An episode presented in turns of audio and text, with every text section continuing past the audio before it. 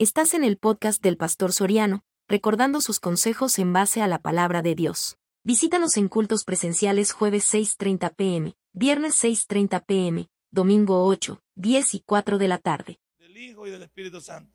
Alabad a Jehová, porque Él es bueno, porque para siempre es su misericordia. Diga ahora Israel, que para siempre es su misericordia. Diga ahora la casa de Aarón que para siempre es su misericordia.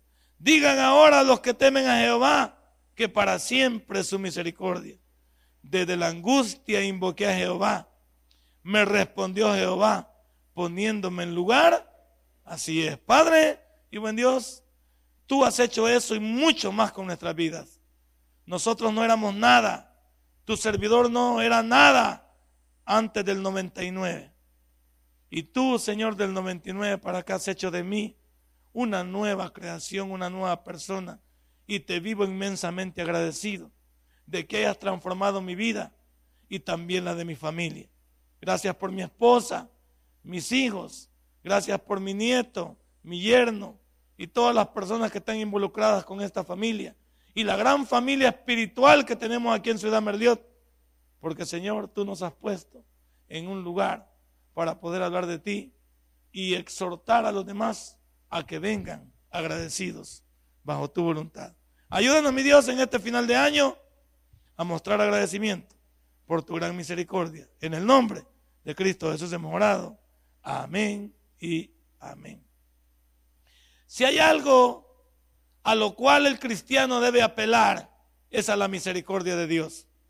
Si hay algo que el cristiano debe entender, que la misericordia de Dios es vasta, es inmensa, es grande. Cuando decidimos confiar y entrar en relación con ese Dios que solo nos ha bendecido. Dios nunca nos ha perjudicado. No sé por qué el ser humano no quiere nada con Dios. No sé por qué el ser humano común le huye a Dios. No sé por qué la gente no quiere aceptar a Cristo si aceptar a Cristo es el principio de mi bendición. No sé por qué la gente renuncia y piensa que le hablamos de una religión, si lo que estamos buscando es que las personas vengan arrepentidas a Dios y comiencen a disfrutar lo que Dios tiene para cada uno de ellos. Los que podamos testificar aquí, podemos decir que lo que dicen los primeros tres versículos es una verdad. Porque si algo le sobra a Dios, es misericordia. Porque si Dios fuera como los tiranos de este mundo, como los poderosos de este mundo, como las personas que creen tener el control de este mundo, todos estaríamos muertos.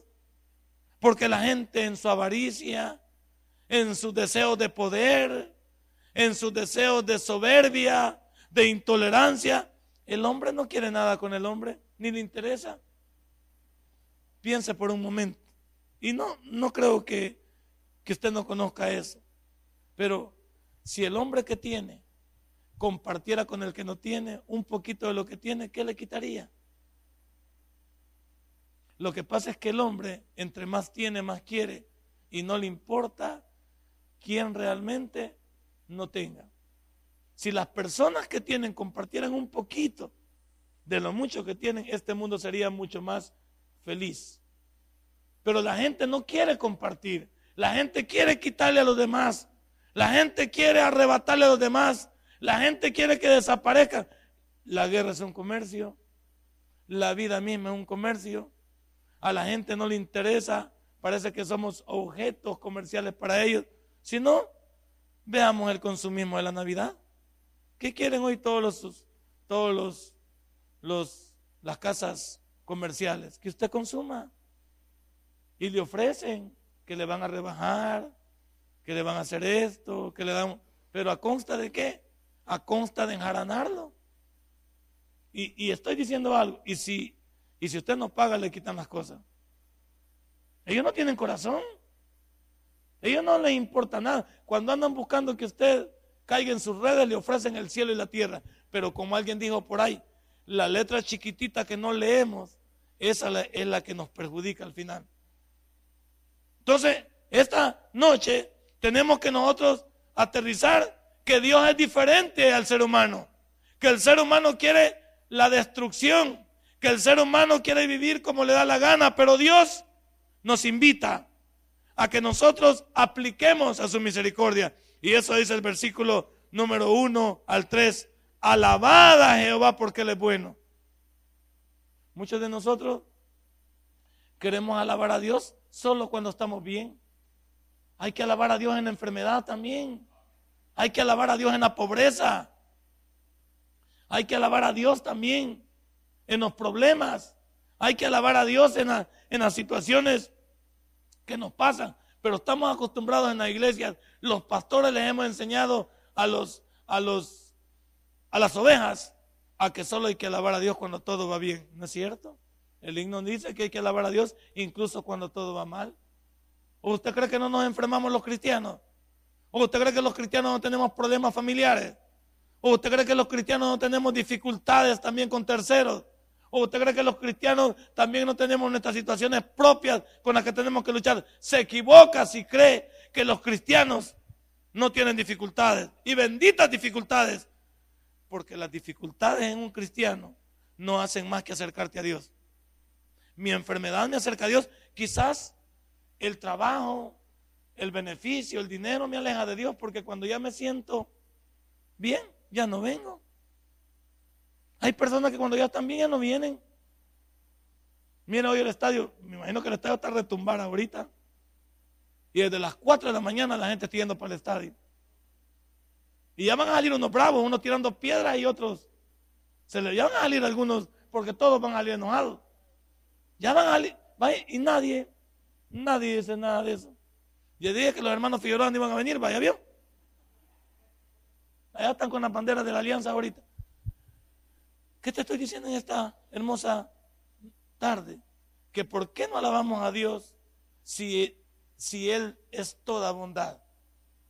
Y no es que hay personas que queremos alabar a Dios solamente cuando ese Dios nos bendice y nos ayuda. ¿Y por qué cuando estamos mal no podemos levantar nuestras manos? levantar nuestras vidas y decirle, Señor, no importa lo que pase, ahí estaré. No importa, Señor, no me moveré. Señor, esperaré confiado y si no pasa nada como Pablo, ahí terminaré. Porque a Pablo le dijo el Señor, bástate de mi gracia. Y Pablo no volvió a decir nada. Porque Pablo era un conocedor de que no solo en las cosas que van bien en mi vida Dios está presente. Dios está presente en todo. Y por eso el primer versículo dice, alabarle. Pero ¿qué cuesta alabar a Dios cuando, cuando según usted Dios no se lo merece? Ay, que si Dios no me quisiera, y que por qué estoy así, y por qué no hago esto, y por qué no lo otro, y por... es usted un quejisto del Evangelio. Es una persona que no entiende que su vida tiene que ser positiva dentro de la bendición de Dios. Dentro de la vida cristiana debe ser un cristiano que mañana será un buen día para ser diferente. Mañana será un buen día para poder recibir usted lo que necesita. Mañana es un buen día para avanzar un paso más en mi vida cristiana. Pero como estamos anclados en nuestra vida de quejas, y yo escucho a muchos cristianos que, que no adoran a Dios como Él se debe, no lo alaban, sino que se quejan de que hoy que han venido a la iglesia las cosas van mal, de que hoy que se han puesto a servir como que no funciona, que hoy que diezman y ofrendan, ponen un montón de excusas, como que si todo eso pudiera pagar lo que Jesús hizo en la cruz de Calvario de morir por nosotros. No, nada de lo que yo haga puede sustituir lo que Jesús hizo en la cruz de Calvario. Pero eso no nos importa. Eso no nos importa. El otro día estábamos viendo ahí una película donde agarran a Jesús a latigazos. Y ahí mi, una de mis hijas le hace, ay, y por, no digas, ay, portate bien, desgraciada. No, no estés con, porque la película la ves que le cae ahí las cosas al Señor Jesús y es una película y ves que todo y te pones a chillar y todo. Portate bien, desgraciada. Viví para Dios, ama a Dios, alaba a Dios, trata de testificar de Dios. ¿De qué sirve llorar con una película? ¿De qué sirve ahí ponernos? Que pobrecito. Y algunos también cuando leemos figuras como las de Judas, que negó al Señor Jesús, si a mí me pusieran a Judas en una cárcel, ahí en, en una celda, lo agarraría con piquete de ojos. Y usted, por lo menos Judas lo vendió por 30 monedas. Y nosotros que lo vendemos por una cora, lo vendemos por una relación ilícita, lo vendemos por un dólar de locura. por lo menos Judas, ¿sabe qué hizo? Fue y aventó las 30 monedas. Y aunque no se arrepintió, porque nada más le remordió la conciencia, pero Judas es más valiente que muchos de nosotros, porque Judas sabe qué hizo. ¿Qué hizo Judas? Y usted no se quiere ni ahorcar. Ay, que le digan, vaya si es tan valiente con todo lo que hace y todo lo que le lleva la contra Dios, ahorquémonos pues, si estamos tan así. Eso sería pensar y decir, no solo vale sacar las cosas que nos convienen de la Biblia, sino que van a haber malos momentos. Si los siervos tuvieron malos momentos, Elías tuvo malos momentos, José tuvo malos momentos, Moisés tuvo malos momentos, Daniel tuvo... Y óigame, estos siervos están en la cúspide del Evangelio, en la cúspide de la Biblia. Josué tuvo malos momentos. ¿Ah? Job tuvo... Job es, esa es la corona de todo. Job sufrió como nadie ha sufrido. Y un hombre que nunca negó a Dios, hasta la mujer le dijo, maldice a Dios y muérete. Y Job le dice esas benditas palabras, como cualquier mujer necia y fatua, has hablado. Desnudo salí del vientre de mi madre y desnudo retornaré. De esas mujeres no hay aquí, va. Mujeres de Job no hay aquí, va. Ah, ay, porque algunas creo que no dicen nada. No deben haber mujeres que solo, solo cuando el hombre tiene pisto están al lado de él. Ni hombres también que solo cuando la ven están al lado de sus mujeres. Cuando uno viene y se une a una persona que dice que, hasta es una mentira que está dicha, ¿sí o no? Estaré con esta persona en las buenas y en las malas, en la pobreza y en la riqueza, en la salud y en la enfermedad. Cuando está enfermita y la deja, esta vieja ya está enfermita, ya no da. Ya la va a meter al hospital para que se muera. Al hombre también, cuando ya no sirve el hombre, ¿Qué hacen? También. Saquemos a este viejo también para que se ore un rato. Tal vez de un mal aire se muere. Todas las mentiras que decimos a la hora del matrimonio no las cumplimos. Voy a ser fiel, dice uno, a esta mujer. ¿Sí o no? Supuestamente uno ya no tendría ojos para otra persona. ¿Y qué pasa? Mentiras. Si cuando puede uno, ¿verdad? Se salta la barda. Cuando ve otra mujer y dice, la mía está fellita, esta está buena todavía. Pero ¿quién se acabó esa mujer ya? ¿Quién se la acabó? Usted la acabó. Ahora ya no esté con cosas. Es bien fácil voltear a ver a otro. Pues sí, pero eso es nuevo y lo que tú tienes, ya tienes como 40 años de estar en lo mismo. Y esa mujer te ha aguantado. Esa mujer, y ahora que ya la ves toda fellita, pasadita de libras, ya la ves canosita, con lente, querés dejarla por una bicha de 20. Qué chiche va, viejo pero Qué chiche, va. Pero sí está bien, está bien bonito, va. Sí, pero no es así. A esa mujer, va, que ya esté en, en las finales, va. Aunque ya esté en las finales, ella te entregó todo. También hay hombres que entregan todo. No hay solo mujeres. Hay hombres, hay hombres buenos también, como Pacheco. ¿Y por qué te reís? Pues entonces, yo ayudándote y ya está. Ya, ni vos solo te lo crees. Entonces, hay hombres buenos, hay hombres que han entregado todo también y mujeres que desprecian esa entrega. No se vale. Y aquí cuando Dios dice, hey, alábenme, alábenme porque yo soy bueno. Así dice el versículo número uno. O sea, la bondad de Dios no, no solo representa en lo que yo vivo ahorita. Que yo estoy bien ahorita con dinero, que tengo carro, que tengo casa, que tengo alimento. No es la bondad de Dios solamente así. Aún en mis problemas Dios está presente ahí. Porque entonces, ¿qué diríamos de los enfermos que entonces no, no están bajo la, la, plenitud de Dios? Quiere decir que que esté en una cárcel y se ha arrepentido no está en la plenitud de Dios. Quiere decir que una persona que está en cuidados intensivos y que ha confiado en Dios no quiere salir de ahí. ¿Cómo se te ocurre eso? Si todos lo midiéramos por lo que uno tiene, entonces diríamos que los demás estamos en pecado los que no podemos tener nada, porque la iglesia sí nos ha enseñado. Hay algunos pastores que enseñan que entre mejor está usted es porque está mejor con Dios. ¿Significa que el que está acabado anda en pecado? Eso no puede ser así. Porque las cosas de Dios espiritualmente no se miden por lo que uno es. Bendito sea Dios por lo que tienen. Pero no vamos a considerar que el que tiene es mejor que el que no tiene. Hay diferentes incluso etapas en la vida de una persona que le han permitido llegar hasta ese su presente. Pero aquí la Biblia dice, alabad a Jehová porque Él es bueno.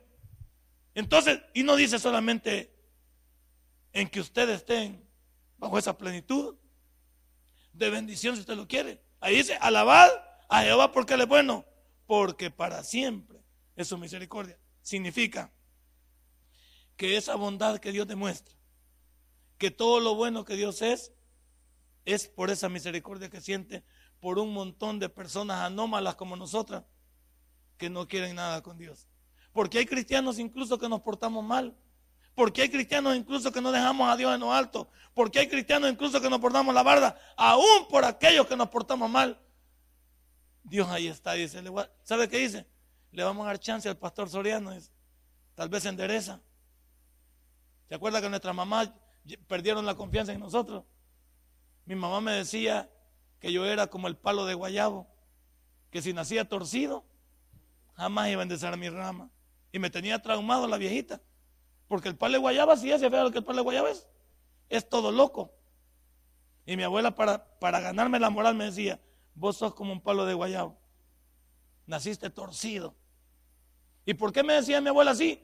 Porque se aburrió de luchar conmigo, se aburrió que diariamente le vinieran a poner queja nueve, diez, quince veces en el mismo día. Porque era un muchacho terrible, pero era un muchacho terrible porque cuando uno se desarrolla en un ambiente tóxico, en un ambiente difícil, tiene que defenderse. Y no era, eh, no era posible de que en un ambiente como ese, si no me defendía, si no hacía, me iban a pasar por encima. Entonces tenía que pegarle una pedrada a alguien, tenía que pegarle con un garrote a otro, tenía que meterle una patada a alguien, si podía apoyar los ojos a alguien lo hacía. o sea, a mí no me importaba, yo quería sobrevivir. Pero esa sobrevivencia le hacía daño a las personas. También a los que me querían hacer daño a mí, pero como algunas veces uno es más listo que otro y algunas veces a uno le toca sufrir. Mi mamá sufría conmigo. A veces me decían, mamá, acaban de venir a poner queja con usted. Me lo acabo de sonar y me lo tengo que volver a sonar. Y yo le decía, abuelita, pues ¿Y qué voy a hacer? Pues compóngase. Y me enseñaba el palo de guayabo, porque ahí estaba cerca de mi casa. Arriba de la champa, había vení, me decía. Vos sos como ese palo de guayabo, yo me le quedaba viendo. Y es que el palo de guayabo no crece casi vertical. Crece así como que es una chamarra, ¿no la viste usted? Con las ramas por aquí, otras ramas por aquí, otras Nunca crece vertical el palo de guayaba. Todas sus ramas están locas. ¿Cómo está usted en esta tarde? Estamos como el palo de huevo. No, la me queda viendo a mí. Ya se rió de mí, ahora vea usted. ¿Cuántos de nosotros ya no tenemos solución? Y Dios en esa, en esa bondad de Él, a pesar de lo que somos nosotros, Él muestra misericordia. Si no fuera la misericordia de Dios, no estaríamos vivos. No tendríamos ni que estar vivos. Si Dios nos hubiese pagado de acuerdo a lo que somos, ninguno debería estar vivo porque todos hemos sido malos. Malos, algunos, vamos a decir, menos malos que otros, pero igual de malos. No hay tal de que malo chiquitito, malo es malo. Y hace daño como cualquiera. Esta noche Dios nos dice, ¿por qué no me alabas por esa bondad que te tengo? Y mira el versículo número 2. Nos invita, ponga su nombre. Diga ahora a Israel que para siempre es su misericordia. ¿Por qué no lo dicen esta tarde? ¿Sí? ¿Y por qué no lo dicen esta tarde? Esta tarde no solo se trata de pedir y pedir, como esos cristianos que venimos, dame un carro, dame una casa. ¿Por qué no apela primero a la misericordia? Se mete en sintonía con Él. Y como dice Mateo 6:33, ya las demás cosas vendrán por añadidura. Lo que pasa es que nosotros no queremos nada con Dios, queremos cosas materiales. Y nos han enseñado en las iglesias que tenemos que tener cosas materiales, pero se nos ha olvidado que debemos de intimar primero con Dios. ¿Qué tal si intimamos con Él? ¿Qué tal si venimos a Él? Ah, ¿qué Él es? Le agarró feo. Entonces, ¿por qué no venimos y hacemos las cosas de la mejor manera? Dios, Dios a, usted y a mí nos está verdaderamente esperando para que demostremos y digamos que esa misericordia es una verdad en nuestra vida. Por eso, dígalo ahora, que para siempre es su misericordia. ¿Por qué? Porque estamos vivos. Y mientras hay vida, hay. Sí. Yo no sé si usted se quiere morir. Pero si usted se quiere morir, es porque ya no tiene ninguna esperanza en su vida. Aún el, anciano de más edad en esta noche aquí sabe que hay una oportunidad para mañana, para la siguiente hora, para seguir viviendo. ¿O, alguien se quiere morir en esta noche? No. Nadie se quiere morir, por muy mal que esté. Por muy mal que esté, usted no se quiere morir. ¿Por qué? Queremos seguir viviendo. Ahí está mi mamá, ¿ve? Gloria a Dios que vino, ya vino de Egipto, porque se había ido un rato. Pero ya, ya aterrizó la señora. Y anda mi hermano también. Ya habían ido los dos para Egipto. Mi mamá, cuando la iban a, operar, un gran miedo que tenía. Y como no va a tener miedo si en una cirugía se puede quedar. Y ella es diabética y le iban a anestesiar para quitarle el apéndice. Ah, se le fue el corazón al otro lado. Claro, es que, es que nadie se quiere morir. Y mi mamá ya dio ya dio batería, pues. Ya tiene sus 70 años. Pero mi mamá no. Y está bien, ¿por qué? Porque no Mi hermano estaba batido también que se iba a quedar solo. Él le puso mancanas a cuidar a la señora, a andar con ella, a quedarse en el hospital. Porque han hecho una pareja. Él, ha estado siempre con ella y es el único que se ha quedado con ella y ha estado siempre con ella. Está bien. Pero mi mamá cuando le dijeron que le iban a operar, no quería, se quería ir para la casa. No, dijo que me lleven. Porque, ¿y quien quítame palma ahí? Ah, es que la pelona no cualquiera le tiene así. Y, pero es cristiana la hermana. Sí, es hermana, pero la carne es débil. Y yo le dije, mamá, ¿cómo te vas a ir para la casa? Te tienen que operar. Y más que una señora le dijo, mire, le digo, una familiar mía de eso murió. Uña, cuando le dicen eso, la pobre maestra estaba que con ganas solo de ir al baño. Entonces, y, hasta mi hermano me dice, y sale mi hermano y me dice, ah, que una señora le dijo que una familiar de ella se murió en una cirugía. Y mi mamá dijo, no, me lléveme para la casa. Y le digo, mamá, no te puedes ir porque tenés un problema. Y los médicos han dicho que te pueden ayudar. Dios ha puesto ese médico. Fíjese que mi mamá en el hospital no dan esa cirugía de la, de la noche a la mañana. Ahí tenemos a la hermana Bertila que no la operaron porque estaba con chikungunya y le han dejado la, la operación para septiembre, para junio. Para junio se la han dejado. O sea que quieren que la hermana lleve la caja de un solo. Qué bárbaros, qué bárbaros. Así la, no le importó que tuviera chikungunya porque ella no tiene la culpa. Pero la siguiente consulta es hasta junio. Y mi mamá le digo eso, vos caíste y el médico dice, yo la voy a ayudar. Yo la voy a ayudar y la voy a operar. Y no quería la señora. Lléveme para la calle le digo, de todos modos, si estás huyendo de la muerte, te vas a morir. Y yo ya no te voy a hacer caso. Yo no voy a andar cuidando ya a gente que no quiere cuidar. Así que quédate aquí y échale ganas. Y confía en Dios. Incluso el día de que le iban a operarme, me llama mi hermano y me dice, aquí está mi mamá que, que se quiere despedir de vos. Ay, qué lindo eso me llegó cuando se quiere despedir. ¿Por qué? Mamá le digo yo, yo como hoyo rústico, mamá, déjate de carajadas y comenzar a confiar en Dios. Cuando cerré los ojos, decirle, Señor, los voy a volver a abrir en tu nombre. No te voy a quedar ahí. Deja de ir de bayunca, porque si uno va todo, imagínate que uno vaya que, ay, pues ahí de plano que te vas a morir. Todos los que van a cirugía quieren despertar o no. Sí, todos quieren despertar, aunque el miedo ahí está. Porque el miedo ahí está. En, una, en, la cirugía más simple, la anestesia o cualquier cosa te puede matar. Y no de mamá, no estés con bayuncada. Al rato a las, como a las siete horas me llama mi hermano. Mira, me dice, todo salió bien. Gloria a Dios. Va, ahí está. Y mi mamá se levantó y me dice, ay, pero cómo me duele. Pues sí, pero ay, deja, hombre. Ay, deja que te duela. Te va a doler si acabas de una cirugía pero ya te vas a poner bien. Ahí está la señora. para seguir dando batería. Ahí está la señora con pilas recargadas, lista para otra operación. Nada que ver. Ahí estamos. Entonces, ahora, en el problema de mi mamá, ¿no estaba Dios presente ahí? Claro que sí. Y mi mamá no tenía para pagar una operación. ¿Cuánto vale una operación de apéndice en cualquier lugar? No menos de unas 5 mil bolas, creo yo, con todo anestesista, médico, enfermera y todos los volados que te meten ahí. Creo que anda por 5 mil, 10 mil dólares una operación de apéndice. Imagínate. Dios guarde, va. Y usted que no tiene nada en el banco. Y usted que apenas va con el cortado. ¿Y de dónde lo van a operar a usted? Lo van a operar del cerebro de un solo para dejarlo tullido. ¿Cuánto vale eso? Y yo no le voy a dar gracias a Dios.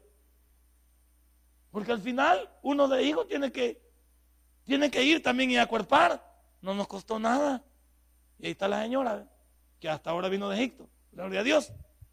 Estamos bien. Y en esta tarde le pregunto, ¿cuál es tu problema? Dios, Dios, aunque se la hubiera llevado a mi mamá, Dios es bueno.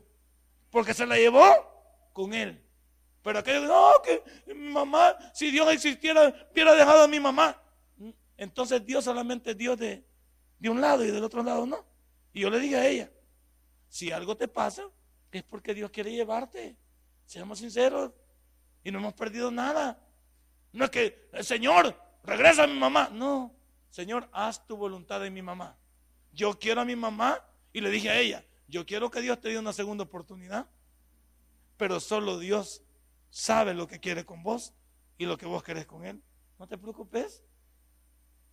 Ahí está. ¿Y tú cuál es tu ironería en esta tarde? Aquí dice, poniendo tu nombre, diga ahora Israel que para siempre es misericordia. Yo puedo decir, para siempre es la misericordia de Dios. Dios ha sido fiel hasta aquí. Dios ha sido grande. No somos ostentosos, poderosos, ni ricos, pero lo que tenemos es suficiente. No conforme, pero suficiente. La verdad, no nos quejamos. No nos quejamos. Dios ha sido lindo, ha sido maravilloso, pero hay gente que mide a Dios solo por lo que tiene. Si Dios no le da nada, Dios no sirve. Si Dios no le da nada, vinieron a la iglesia equivocada. No inventes.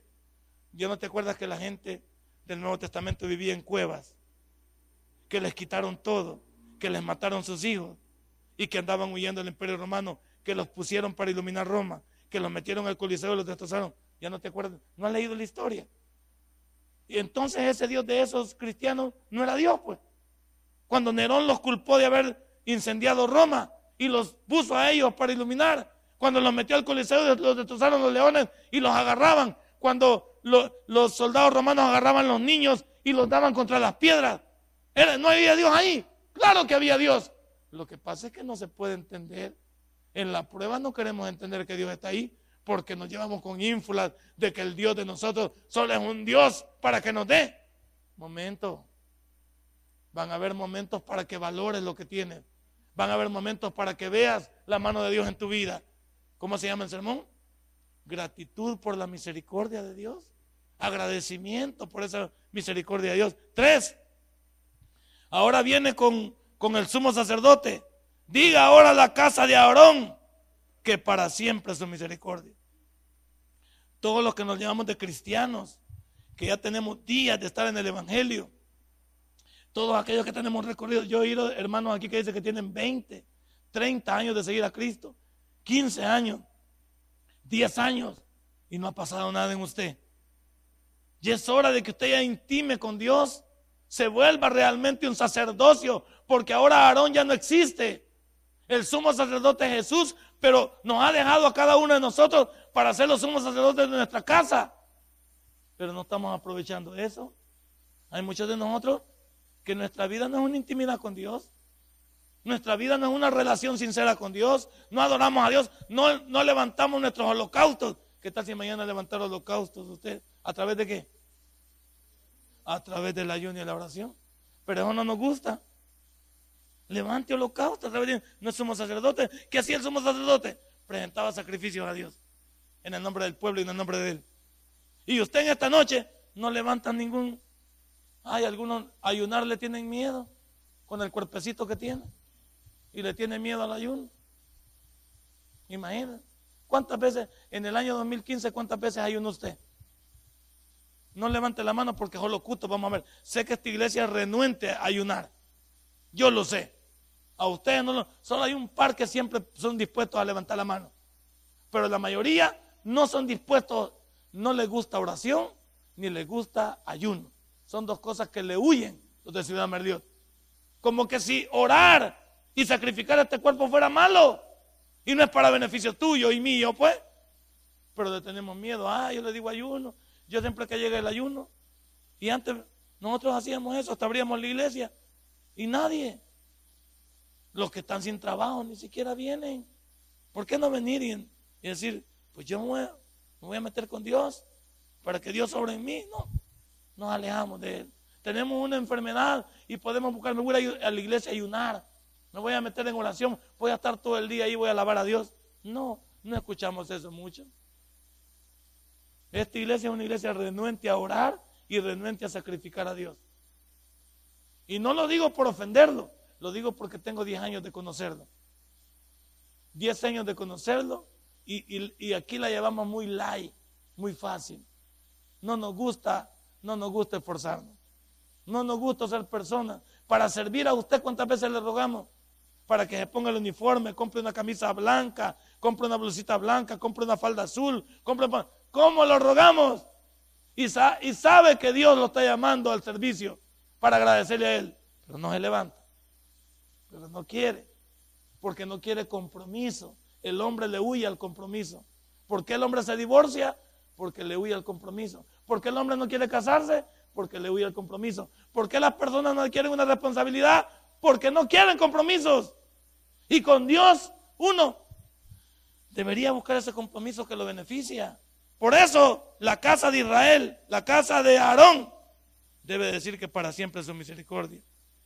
Y luego ahora vienen todos, va. Ahora viene todo el pueblo. Y dice ahí en el 4, digan ahora los que temen a Jehová que para siempre es su misericordia. Por supuesto que aquí habrán algunos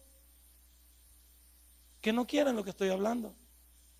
Y, y, lo respeto porque yo antes me molestaba con la gente que, que no quería nada con Dios, pero llegué al convencimiento que yo no puedo cambiar a nadie, que el único que puede cambiarnos a nosotros es el Espíritu Santo cuando entra en nuestra vida. Denle un fuerte aplauso a nuestro Dios. Yo no puedo cambiar a nadie. No puedo obligar a nadie a que reciba a Cristo. Hay veces me entristece que hay personas en esta tarde que no tienen al Señor Jesús, pero no quieren nada con Él.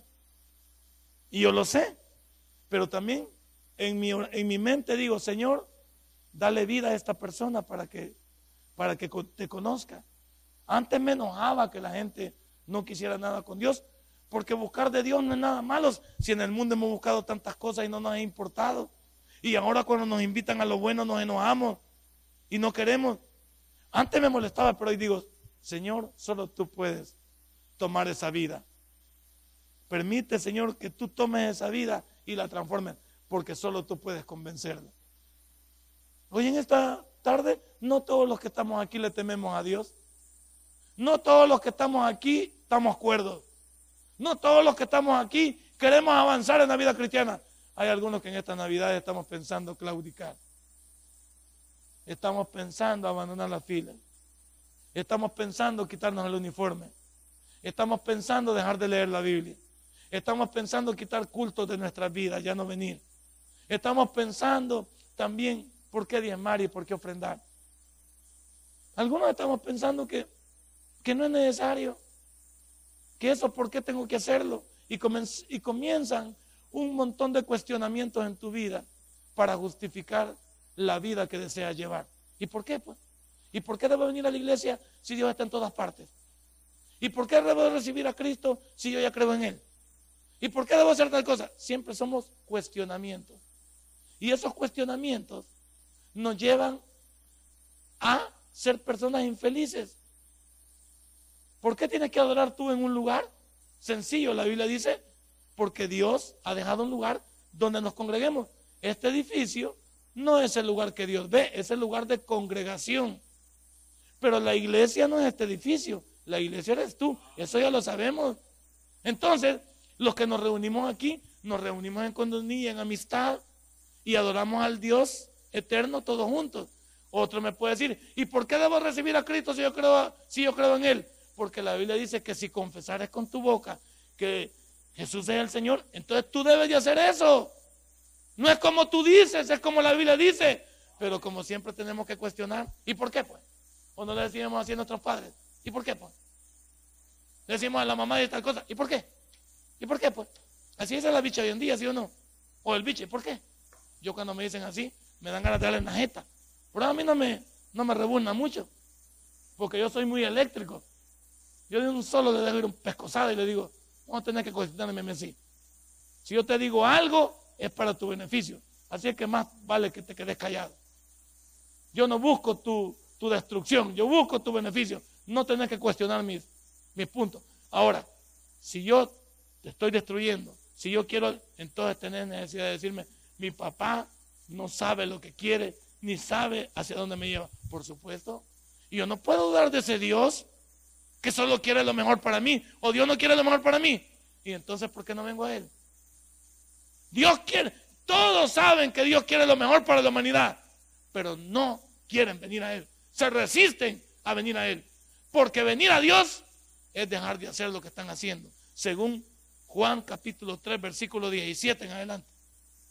El hombre no viene a la luz para que sus obras no sean puestas en evidencia. Ahí lo dice.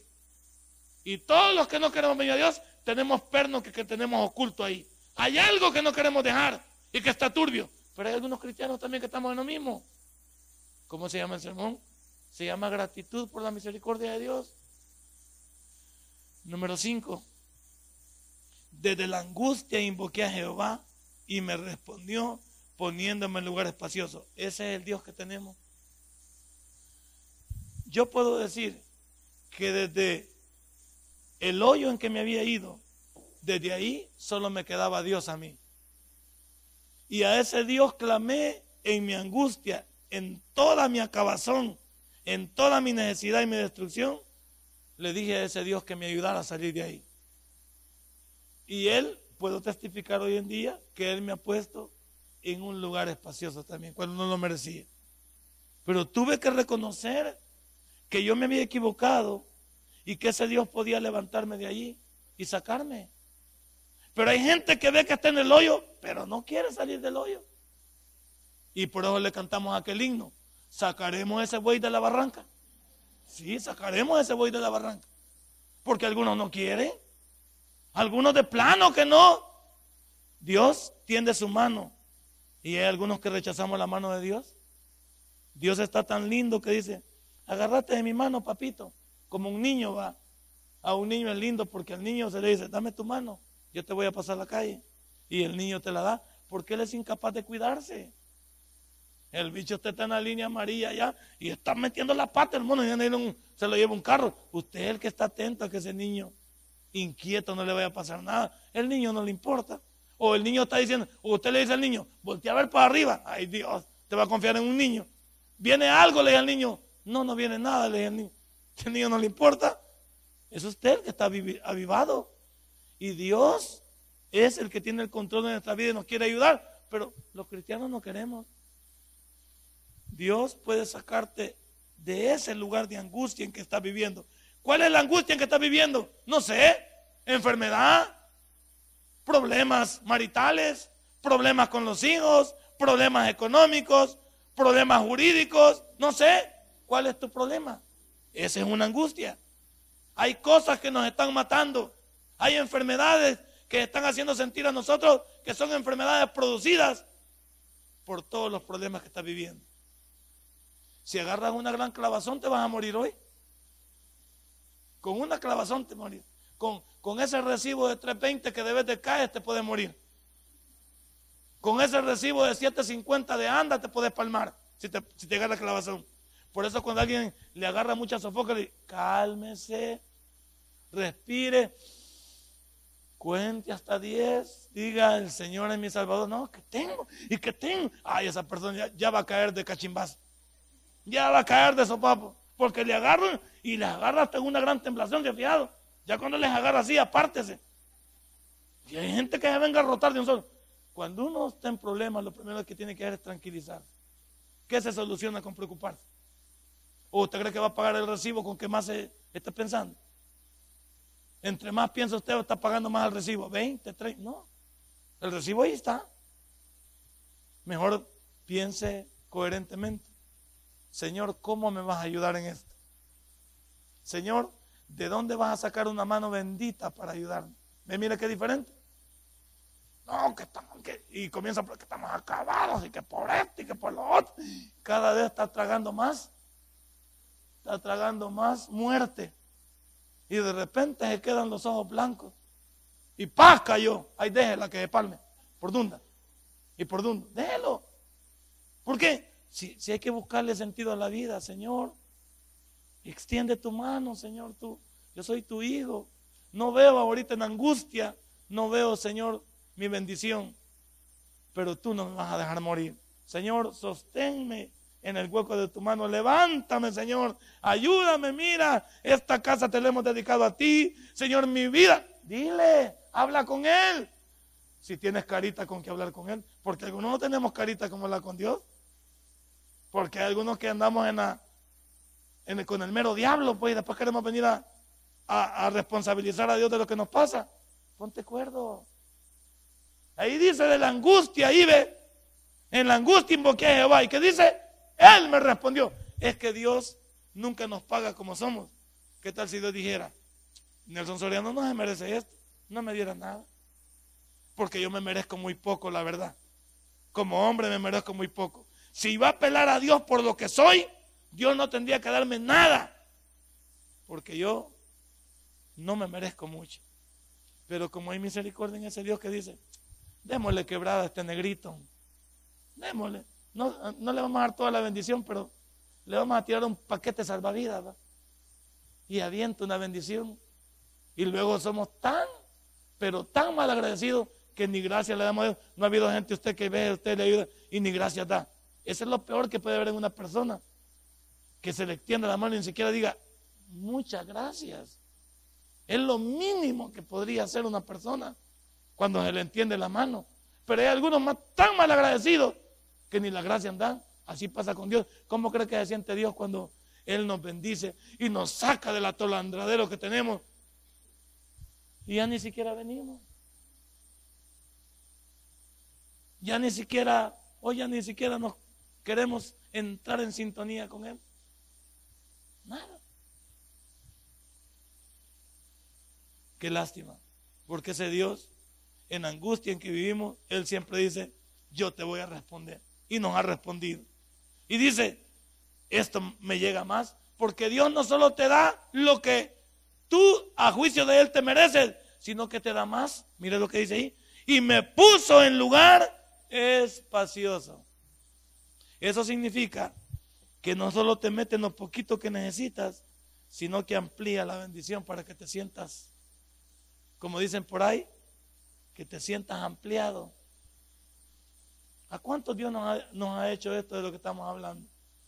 Yo te digo, parezco jactancioso, pero yo puedo testificar de eso.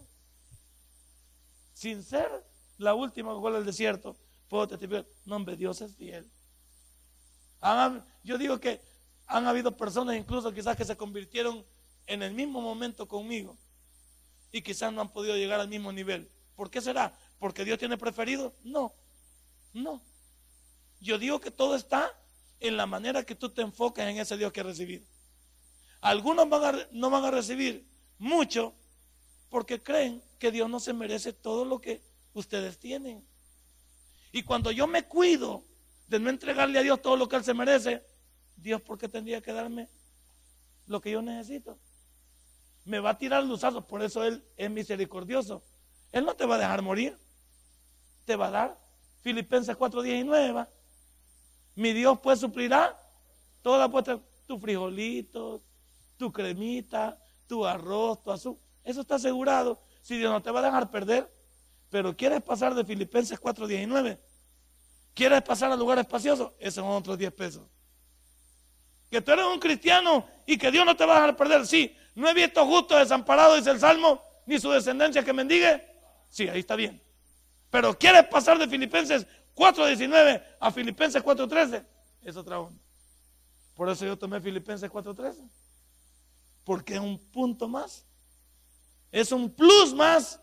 Pero como algunos no creemos en el tremendo Dios que tenemos, hacemos ese Dios chiquito. Papachús, el colocho, el carpintero. Y hacemos ese Dios religioso, ese Dios navideño. Por eso decimos que el niño Jesús ha nacido. ya no está niño, él ya nació y eh, murió en la cruz, resucitó y está a la diestra del Padre. ¿Qué seguimos haciendo? Repitiendo algo que, que ni lo creemos. Ese niño Jesús debería estar dentro de mi corazón. No debería estar en un pesebre. O vamos a poner el pesebre ahí para poner niño Jesús. Mejor pongamos a Luis Mengíbar aquí, ¿ve? en el pesebre, para que lo quiebre. ¿Por qué vamos a estar poniendo otra cosa? Hay gente que quiere meternos en su religiosidad, vendernos cosas que no funcionan. Y lo hemos visto. Vamos terminando. Lugar espacioso. ¿Cuánto nos ha dado Dios sin merecerlo? De qué angustia. Hey, había momentos a esta hora de que era una verdadera angustia es vivir. Pero Dios nos dio. Hoy voy a salir de aquí contento, agradecido que me espera una mujer, un plato de comida, una familia. Y antes, ¿cómo salí del tabernáculo central? Sin mujer, sin hijos, a pata. ¿Quién sabe qué iba a comer? Y mañana, ¿quién sabe qué iba a salir a hacer? Y mira cómo han cambiado las cosas. Sí, claro, van a cambiar. ¿En la medida que? En la medida que tú quieras. Porque las cosas que van a pasar en tu vida no dependen de Dios, dependen de ti. Vamos al versículo número 6. Jehová está conmigo, no temeré que me pueda hacer el hombre, ¿va? Ahí están los muchachos de las pandillas, no te preocupes de ellos. Respetamos a esos muchachos porque como personas y como prójimos no tenemos nada que decirles. Es Dios quien les va a hacer sentir, es Dios quien los va a cambiar, es Dios quien que va a permitir que ellos se arrepientan o no. Pero como tú andas en el hueco de la mano de Dios, ese Dios va a hacer que esos muchachos te respeten. Cuando vean un cristiano en ti. Porque yo he visto muchachos que, que sí, cuando saben que uno es cristiano y es cristiano de los verdaderos, esos muchachos saben que no se meten. Porque la mayoría de ellos, sus padres los llevaron a las iglesias. Los han llevado a las escuelas bíblicas. Si muchos de ellos testifican en los penales que sus papás los han llevado a una iglesia evangélica y que ellos se perdieron. Ah, pasó un muchacho que que eh, estuvimos en los naranjos y siempre me escribe y está en la 18 y siempre me dice, pastor, yo quisiera salir, pero ya no puedo, pastor. Pero siempre pienso en los consejos que usted me dio. Y yo siempre le digo a mis compañeros, dice este muchacho, que cuando veamos un cristiano verdadero lo respetemos, porque es un hijo de Dios. Yo, con estos muchachos, yo no tengo nada que discutir. Es Dios quien habla con ellos. Pone ángeles alrededor tuyo y mío. Él nos levanta y nos guarda y pone ese alrededor nuestro, esa protección. No te preocupes, los males ahí están, la delincuencia ahí está, la extorsión ahí está, los problemas sociales ahí están. ¿Quién se libra de ellos? Si tenemos que salir a trabajar, tenemos que ir a estudiar, tenemos que ir a la calle, no podemos quedarnos encerrados en una burbuja o en la casa, tenemos que salir. ¿En el nombre de quién? En el nombre de Dios. Esa es la onda. Cuando salgas de tu casa, dedica tu vida y tu salida a Dios. Señor, ahí pueden estarme esperando, pero tú me vas a hacer invisible el pecado. Y tú también, lo que te he enseñado aquí, no seas orgulloso y vanidoso con lo que tienes. Saluda. Dile a ese muchacho de la pandilla cuando lo veas, Dios te bendiga, joven. ¿Sabes que estoy orando por ti? Te invito a mi iglesia. ¡Ale! Háblale de tu evangelio. Dile lo que tú piensas. No lo ignores. Esos muchachos se molestan cuando tú los ignoras. Porque tú te la picas de cristiano que vas para el cielo e ignoras a un muchacho que supuestamente va para el infierno. Háblales, salúdales. Con un saludo puedes votar. Tal vez él te venía a poner como quien dice, le dice, Dios te bendiga, joven. Ese muchacho de, de repente Dios lo toma y dice, no toques a mi hijo. No toques a mi hijo. Y tenemos testimonios de eso. Pero como hay algunos cristianos que no sabemos ni qué somos, semejantes miedosos porque no sabemos el Dios que tenemos, habla, habla, conversa, plantea el evangelio. Esos muchachos no son tontos, ellos tienen tiempo para qué? Para volar los ojos. ¿O crees que ellos no nos conocen? Nos tienen, ¿ve? Nos tienen posteados. A todos nos tienen. ¿O usted cree que los muchachos no saben dónde vivo yo aquí? Yo estoy loco si ellos creen que no saben dónde yo vivo. ¿Quién yo soy? Me pasan viendo aquí. ¿Qué hago? ¿En qué me meto? Ellos saben si soy pastor o no soy pastor. No crea que no esos muchachos tan locos. Son inteligentes. Lo tienen bien. ¿En qué andas tú? ¿Acaso no sé eso yo? Claro que sé eso yo. Pero como yo no confío en lo que el hombre es, yo confío en el Dios que tengo dentro de mi ser. Esta mañana, lo que tengas que hacer, tus labores, encomiéndalas a Dios, tanto que te he dicho, abre tu negocio y haz una oración por tu negocio. Tú que estás en tu oficina, haz una oración por la labor que tienes que hacer en tu oficina. Tú que sales de tu casa, saca a tus hijos bajo la voluntad de Dios, ora por ellos y mándalos a la calle. Ora por tu cónyuge y mándalo a la calle bajo Pero como no, ahí salimos como que motetúntenos. Allá cuando nos han puesto nos acordamos que somos hermanos. Cuando ya nos pusieron una pistola, nos acordamos que somos evangélicos. Hagamos una palabra, hombre. Por eso me llega la señora que visita en el mercado central, que todavía le llevo la contabilidad, por eso se la llevo porque es cristiana. Señora, siempre que llego a las 8 de la mañana, a todos sus trabajadores les ha comprado Biblia ignaria. Se los presta y lee la Biblia media hora.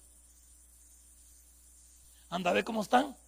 No les alcanza el material humano para el trabajo que tienen. Están así de trabajo. Bueno, tienen que trabajar hasta 18 horas, pagar horas extras. Los mandan al interior del país y les pagan hasta alojamiento. Les pagan, les dan bonos a los trabajadores porque así están de trabajo. ¿Y por qué? Ah, bueno. Yo para los que lloran, porque esta hermana está conectada con Dios. Pues. Y en el propio mercado central no tiene renta. ¿Vas a ponerle coco a eso? No tiene renta la señora. Para aquellos hermanos llorones que no nos podemos agarrar de la mano de Dios, porque no tenemos el derecho de testificar, porque no le decimos quiénes somos al mundo, que somos hijos de Dios, pero no con la boca, con el testimonio. Porque la gente está aburrida de lo que decimos con la boca, cosas que no las podemos sostener con una vida. No digamos nada mejor, a menos que lo demostremos. ¿Cómo se llama el sermón? agradecimiento por la misericordia de Dios. La misericordia de Dios siempre va a estar ahí. Pero algunos siempre vamos a estar viviendo, como decía el pastor, al llegue. ¿Sí? Algunos siempre vamos a vivir al llegue. A mí no me gusta vivir al llegue. A mí me gusta vivir en lugar espacioso. Denle un fuerte aplauso a nuestro Dios. Padre y buen Dios, te doy gracias en esta noche. Si este mensaje ha impactado tu vida, puedes visitarnos y también puedes buscarnos en Facebook como Tabernáculo Ciudad Merliot. Sigue con nosotros con el siguiente podcast.